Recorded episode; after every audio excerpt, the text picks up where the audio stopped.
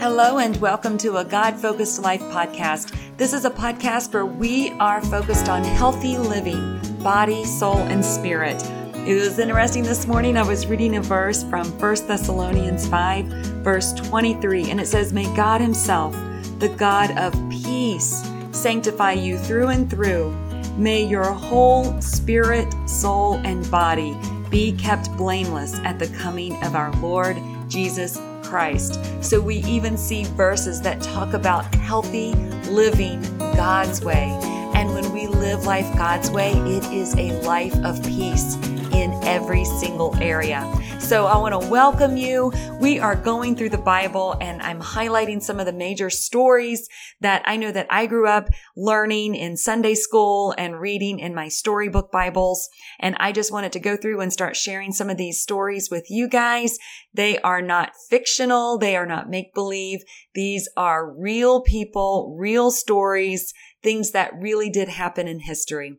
God created the earth and he created people and he created all of creation to glorify him.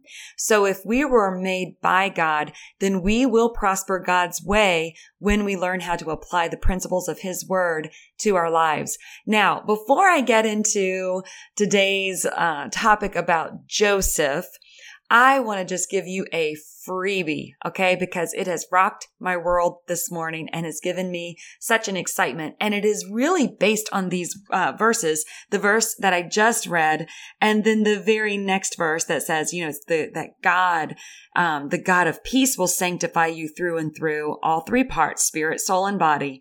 And then in verse 24, it says, the one who calls you is faithful and he will do it.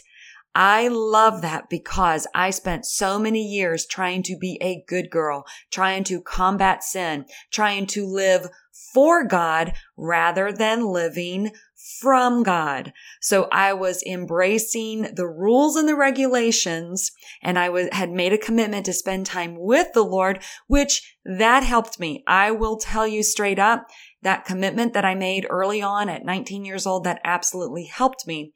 However, I'm seeing now that God's word shows us that God is the one who cleanses us from the inside out. He forgives us of our sins. Uh, 1 John 1 9 says that if we confess our sins, and what that means is, God, I've been doing things my own way. The truth in your word is true and is right. Forgive me. I want to line up with what you say is right, what you, you know, what is on your heart. That is what confession is. And it says when we confess our sins, he is faithful to cleanse us from all unrighteousness and he leads us in that path of righteousness and he helps us to make the healthy decisions. So let me apply this as a mother. I am a mother of two teenagers and I literally just sent a message out on our family chat thread. And I said, you know what? Here are these two verses. Look at this. God wants to sanctify us. Pay attention to what it is that God does. And I just told my kids, my job is not to be your sin police. I am not here. And I heard a pastor say this years ago. I am not to be the sin sniffer. I'm, that's not what I'm looking for. You know, like a, you know, a canine looking for drugs in the airport, looking for the wrong people, the bad people, the bad stuff. That's not my job. My job is to help my kids love Jesus, to help my kids understand that God loves them. He has a plan for them. And when they do life with him, that is when peace will just literally overcome their lives. And then when we are close to him, sin is taken care of. We live a life of peace and then we are aware of God's presence in our lives. And then we can start seeing, God, what do you have for me? What, where am I supposed to be today? What school am I supposed to go to? What job am I supposed to, you know, go into? And God shows us that step by step, but we have to be in relationship with him in order to hear those things. So that was a freebie for today because it is just, um, it's just spilling over in my life and in my heart. And it just makes me so, so happy to know that I don't have to worry about cleaning myself up. I just have to come into his presence It's like a baby. A baby, it is impossible for a baby to wash its own hair, give itself a bath, to change its own diaper, to clean up, you know, its mess it has to go to the Lord or to its parents the same way that we have to go to the Lord. Like, God, these sins are too big for me. I don't even know where to start. I don't even know how to. I don't have it within me. And God picks us up and he gives us the strength. And then as we grow in him, then he teaches us how to, you know, because a baby doesn't just stay a baby. A baby does grow up and does learn how to wash its hair and wash its body and uh, it grows. It can feed itself. So I'm just thankful that God helps us to grow in him, but he does not have these highest expectations on us prematurely. Hallelujah. Praise you, God. So, all right, let's get into today's story. Um, and it is a story about Joseph and uh, Joseph, because we have been going through the line of Abraham and Isaac, and Isaac has a son named Jacob, and Jacob, uh, in yesterday's podcast, we talk about Jacob marrying Rachel, but he was kind of, you know, maybe not tricked. Maybe you could say tricked, but he was working for seven years for Rachel and uh, Laban gave him his daughter Leah instead. So he worked another seven years and then was able to marry Rachel. And so out of all of the children that were had, um, Leah was the one that had the children and Rachel's womb was barren. And then uh, God opened up her womb and she gave birth to Joseph. Now, out of all of these kids, who do you think is the favorite child? It is Joseph. Um, and Joseph, I don't know if you've ever heard of the story of the coat of many colors, or maybe you've heard of, you know, a Broadway play, or maybe you've heard, um, there's, you know, songs about it or Bible stories like, what is this coat of many colors? Well, this was a gift to Joseph from his father. And none of the other brothers had a coat of many colors. It was specifically for Joseph from his father. And so it set him apart and the other brothers got very, very jealous of him. And they ended up taking Joseph and throwing him into a well. They literally wanted to kill him. Now, the oldest brother, his name was Reuben, stepped in and said, whoa, whoa, whoa, whoa, whoa let's not kill him. So here's the thing. They, they, they wanted to kill him first. And then Reuben was the one that said, let's put him in the well. And he was going to go back and pull him out of the well later on. But then as the brothers were sitting around and they, they heard Joseph, you know, crying and, you know, probably yelling, maybe even screaming from this pit of a well and wanted out, they, they didn't pull him out. And instead they said, you know what? We could actually make some money. Let's sell him. Okay. So they sold him to Egyptians and they're like, we'll be rid of him. We will tell dad that he was killed. Um, he will go into the Egyptians. He'll be a slave there and live the rest of his life, you know, whatever happens to him happens to him and we will actually make some money. Now, Reuben wasn't there at that time when they sold him. And when Reuben comes back, and sees Joseph is gone, he's really upset. Now listen, here's the thing about Reuben. We don't really know what are the intentions because Reuben would have been held at fault because he was the oldest. So, uh, you know, maybe Reuben, you know, let's maybe give the benefit of the doubt. Maybe he truly was concerned about Joseph, maybe. Or was he concerned about his own um, his own hide, right? As that saying goes. Maybe he was worried about the own punishment that he would get as the firstborn son. So just something to think about. Um, our sin has consequences, huge consequences. They go back to Jacob and Jacob, you know, they, they bring the, um, coat of many colors and they put blood on it and they tear it apart and they make it look like Joseph was killed by a wild beast, a wild animal. And Jacob cried bitterly, is what the scriptures say. And he uh, cried and he mourned and he says, I will mourn his loss, you know, this death till the day I die. He was so, so, so, so, so heartbroken. And I'm thinking too, what must have been going through his mind because he was given a promise from God that he would have descendants generations to generations. And this would have come through Rachel. And so, you know, what would have been the things that he would have been thinking at that point? Um, you know, my, my favorite son's gone. Well, you know, now what? So what ends up happening, Joseph is sold to Egypt. And again, please go into your Bible reading and ask God to highlight and point things that God might want to speak to you because there are so many details in Joseph's life because we know that Joseph is very gifted. He's able to hear the voice of God. He is able to do some dream interpretation, which is pretty amazing because that comes straight from the Lord. There were quote unquote wise men, you know, people in the land that you know, studied the stars and studied all of these things, you know, to be wise. But Jake, or, I'm sorry, Joseph would hear directly from the Lord.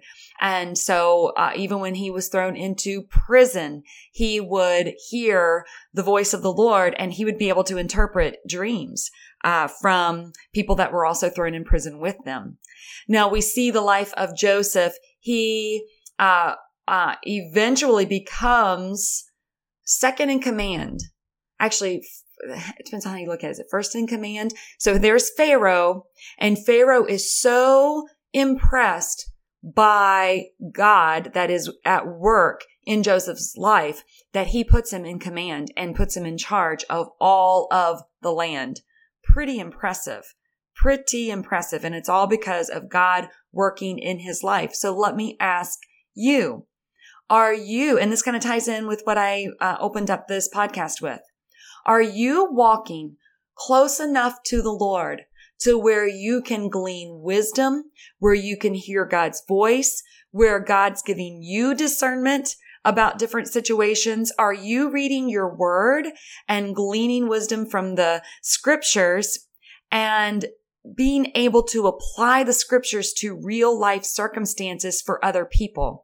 Because when God pours into us, we should be like a fountain that overflows into the lives of those people around us. So we see, um, and again, go and read through. I read through the Immerse Bible. That's a very easy reading, um, kind of like a storybook Bible. It is the New Living Translation.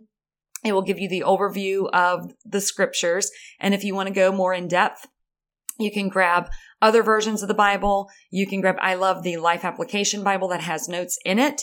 Uh, you can grab commentaries. I like the Bible Knowledge Commentary. I think that's great. Another old one that's, um, I just get it from my dad because my dad has been a Baptist pastor for years and he loves Vernon McGee. And so I have that set. I found it at a thrift store years ago. So I have that still on my shelf.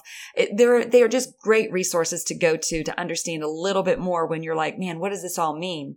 So, you know, grab those resources and go through and read the entire story of Joseph. I think you will find it fascinating. Joseph does get set up from Pharaoh's wife and, uh, the Pharaoh's name was Potiphar and Potiphar's wife wanted to uh, trick Joseph into sleeping with her.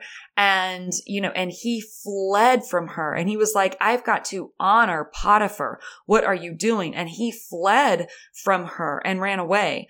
Um, and I, I think that that shows that sometimes life is unfair because from that, uh, Potiphar's wife you know, went crying to her husband, I can't believe that this man just tried to rape me. So unfair for Joseph. And he was thrown into prison, you know, and then, so we see in Joseph's life, good things and bad things, good things and bad things. And it's so unfair. So many things that happened in his life were just totally unfair. Can you relate to that? I know that I can.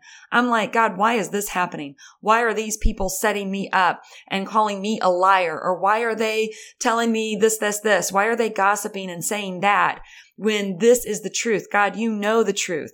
And God will use those things to sharpen our character, to sharpen and help us to depend on God as a defender to help us realize I'm not serving man. I am serving God and God will. This is where we get that phrase because later on we do see Joseph in command of, of Egypt and a famine comes in the land and he literally saves the lives of his family, his family. This is years later. He literally saves their lives in the famine. And the brothers all come to Egypt. And when Joseph sees them, he is like kind of shocked. he has to go away for a moment and cry and then gain his composure. They don't even recognize him because Joseph is you know, dressed in all of the Egyptian garb because he's, you know, that's the customs of Egypt. So they don't even recognize him. And then Joseph makes a point to see all of the brothers and there was a special affection to the youngest brother, Benjamin. And so he wants to see Benjamin. And of course, he wants to see his father. So it's just a beautiful story of redemption that that God does not leave us in the unfairness. God is just and he, this is the phrase that we hear and sometimes we hear it said. It is based on scripture that God works all things out for good. Joseph looks at his brothers and eventually he reveals to them, I am Joseph and they just come undone. They are like in, in, shock. I can't imagine how they must have felt like, I can't believe uh, this is our brother. And so, um, you know, go read the details of that story because it's beautiful. They are scared. And then Joseph is kind of treating them a little bit harshly at first. And then he, you know, shows love towards them. But he says, what you meant for evil in my life, God meant for good. He was able to look them in their eyes and say, you wanted to kill me. You sold me into slavery.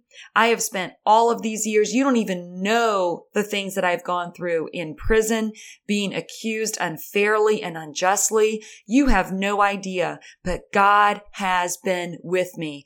God himself has promoted me, not my father because I was the favorite, not you guys. My life was not in your hands. My life was in God's hands and God's plans for me prevailed even over the evil that you tried to do to me. So I just submit this to you. Number one, take an assessment of the things that have been done to you that are unfair. Look at them, like make a list of them and realize, God, these are the things that have happened to me and they are so unfair. And then take that list to the Lord and say, God, how do you want to redeem these things? How do you want to turn these things into something good? What are you trying to do in my character to make me more like Christ? Talk about some unfair things being done and accused and lied about and cheated and just so unjust. Jesus is, I mean, even still to this day, I have heard uh, snippets on Instagram of people doing some news clips where people are saying, even Jesus admitted that he was not perfect on earth. Are you kidding me? That is a lie. So even to this day, Jesus, his reputation is being misrepresented. He is being lied about and the, the scriptures are twisted to make him into something that he is not. But, tr- but just trust me on this. God is big enough and he will have the last word and he is a defender and he does work all things out for his glory and for his good and for your good and for the purpose that he has in your life. Sometimes the unfair things will happen, but what is God trying to do in our lives? The scripture is clear in the New Testament where Jesus says, you have to abide in me. The same way that a branch of a tree has to, has to remain attached to the tree in order to flourish and bear fruit. It's the same way that we have to remain in Jesus. And we know that there are seasons that come that trees and plants and vegetation, they have to endure all four seasons of life. They have to endure spring, summer, fall, where they start losing their leaves, and the winter, where it is bitter cold, it is snowy, and they have to dig deep and hold tight onto the tree trunk so that they don't fall off and die. They, you know, so the same in our lives. We have to cling so tightly to Jesus and know that even the unfair things will work out for good. Let's draw closer to God. Let's draw closer and, and let's think about like the verse that says that God will sanctify us. As we draw closer to Him, He is doing a purification on the inside of us. And then we will get to a place that no matter what people say to us, no matter what people do to us, we realize we are not just a physical being. We are not just an emotional being. We are a spiritual being that we can overcome spiritually everything and anything that happens to us. People around us do not have the final word. You know that, that saying, sticks and stones may break my bones, but words will never hurt me. And we say that, oh, that is not true. That is not true. But spiritually, when we get so deep in the things of the Lord and his truth becomes our truth that we stand on the truth of Jesus Christ because he says, I am the way, the truth, and the life. And when we are so attached to him, honestly, sticks and stones, you know, they may break our bones, but they can't break our spirit. Words might be said to us and about us, but they cannot break our spirit. They cannot change the plan that God has for you or for me. So let's just spend our time coming closer and closer to the Lord. You know what? We are not the sin police in my own life and in my children's life and the people around me. My job is to help people come closer to the Lord because when people come closer to the Lord, that is when God can do his work in their lives. It is impossible to come into the presence of God and remain unchanged. God's presence in and of itself will change us. I mean, we will uh, have all of our needs met in the spirit.